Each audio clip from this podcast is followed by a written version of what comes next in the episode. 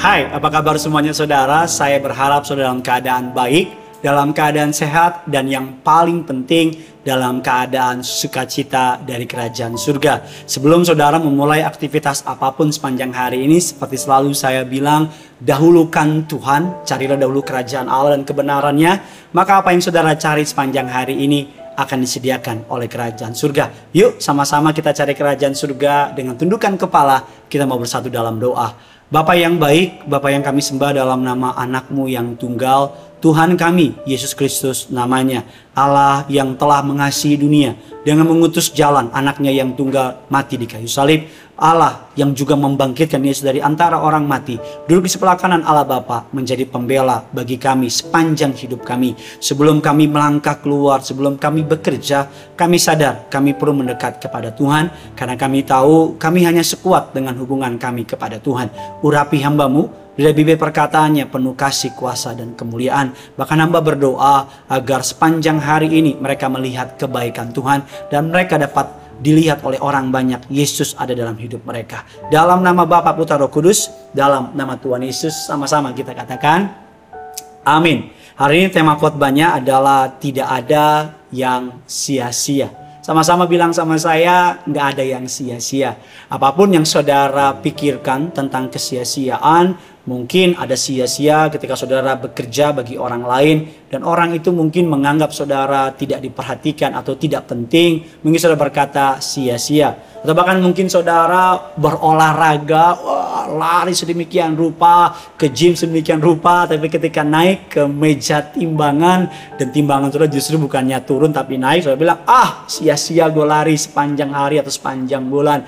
Tapi tidak dengan kerajaan surga bagi kerajaan surga, apa pun yang kau lakukan, bagi pekerjaan, bagi nama Tuhan, tidak ada yang sia-sia. Ketika engkau berdoa, nggak pernah sia-sia. Ketika engkau ke gereja, nggak pernah sia-sia. Ketika engkau membuka Alkitabmu, tidak pernah sia-sia. Bahkan ketika engkau mengangkat tangan menyembah Yesus, tidak pernah sia-sia. Bahkan yang lebih hebat lagi, pelayanan yang kau lakukan bagi pekerjaan nama Tuhan tidak pernah sia-sia. Sekalipun mungkin bagi manusia sia-sia, tapi tidak dengan Allah. Kita buka dasar firman Tuhan dalam 1 Korintus 15, ayatnya yang ke-58.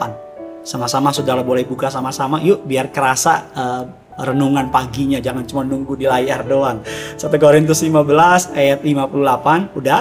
Udah baca semua, udah buka? Yakin ya, bukan detik.com, bukan kompas dan sebagainya.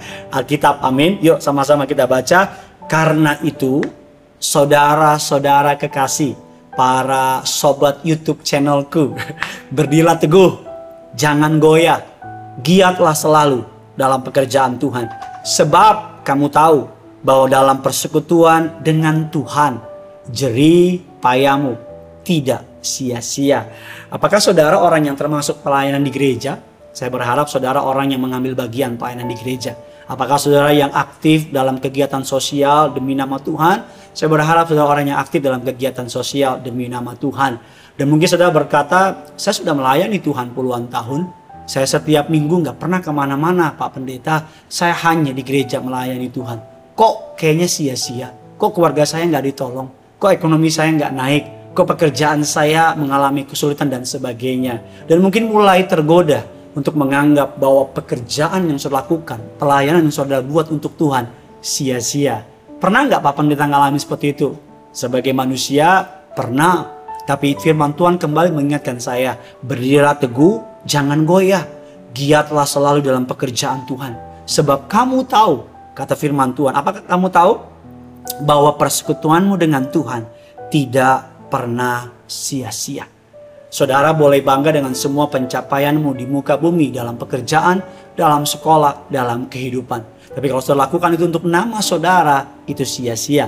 Karena untuk setiap orang ada masanya, untuk setiap masa ada orangnya. Sehebat apa pun saudara, orang akan muncul talenta yang baru dan orang akan segera melupakan saudara. Sehebat apa pun saudara dalam bidang sport, dalam bidang musik, dalam bidang apa pun, selalu akan muncul talenta-talenta baru yang lebih hebat, lebih mudah dan orang akan sekedar mengingat saudara sebagai masa lalu. Tapi tahukah saudara, Allah sekalipun begitu banyak orang yang melayani dia, Allah tidak pernah melupakan saudara.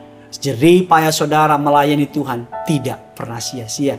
Giatlah selalu dalam melayani Tuhan. Apa pun pelayanan saudara yang Tuhan percayakan. Sekecil apa pun. Mungkin sekedar penerima tamu. Mungkin hanya sekedar memegang slide di sebuah kebaktian. Atau bahkan mungkin sekedar uh, paduan suara, choir. Atau bahkan mungkin saudara hanya pendoa syafaat di belakang layar. Nggak ada yang lihat. Bahkan mungkin nggak ada yang kenal.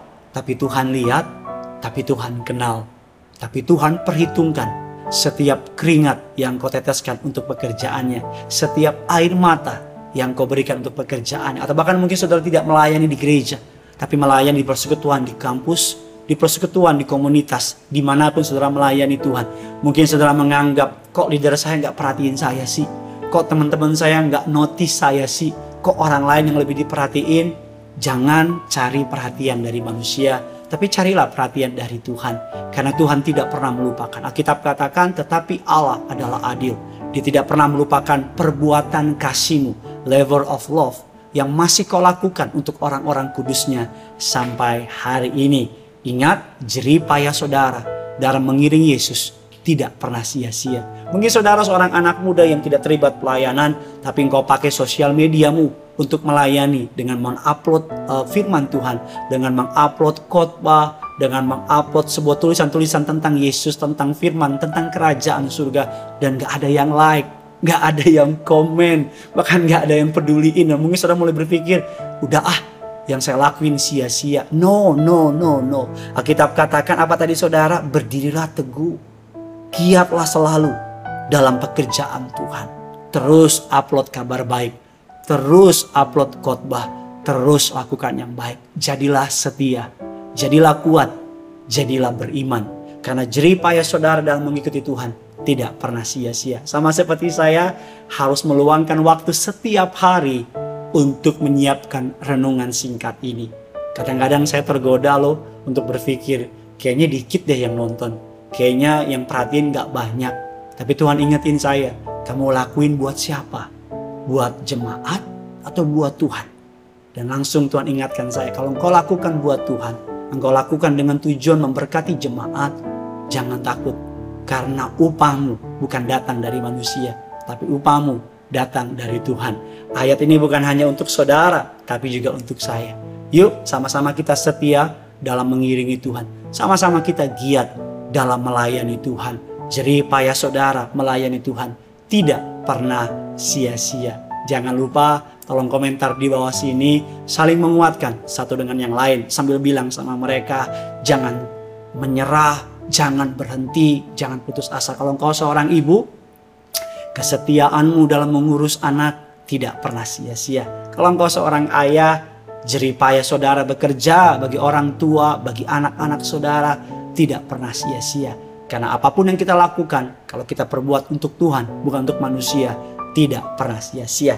Bagikan kabar baik ini sebanyak mungkin kepada semua orang. Janganlah, jangan putus asa, ambil HP saudara, masuk ke sosial media saudara, bagikan kabar baik ini sebanyak mungkin. Dan saya percaya semakin banyak kabar baik, semakin kita mempercepat kedatangan Tuhan Yesus ke muka bumi ini. Yang punya surga, crazy in love with you. Bye-bye.